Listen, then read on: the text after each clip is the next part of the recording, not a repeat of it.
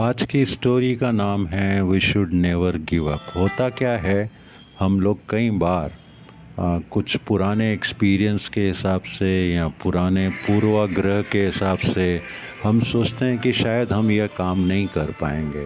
तो एक छोटी सी स्टोरी है कि बचपन में, अगर छोटेपन में जब हाथी छोटा होता है तो उसको अगर रस्सी से बांध दिया जाता है, उनके पैरों में, दो पैरों के बीच में रस्सी छोटी सी बांध दी जाती है, तो चूँकि हाथी छोटा है, बच्चा है, वो उस रस्सी को तोड़ नहीं पाता है। अब हाथी बड़ा हो गया, काफ़ी स्ट्रांग हो गया, लेकिन फिर भी उसका मालिक उसके पैर में छोटी सी रस्सी बांध के उसको मजबूर कर देता है। उसकी सोच पे अभी भी वही इम्प्रेशन है कि मैं इस रस्सी को नहीं तोड़ सकता।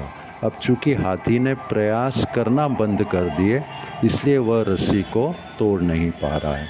तो हमें कभी भी गिव अप नहीं करना है, प्रयास बंद नहीं करना है, क्योंकि एक बार फेल होने का ये मतलब नहीं कि हम उसको नहीं कर पाएंगे। आगे हमें कोशिशें जारी करना है, जारी रखना है।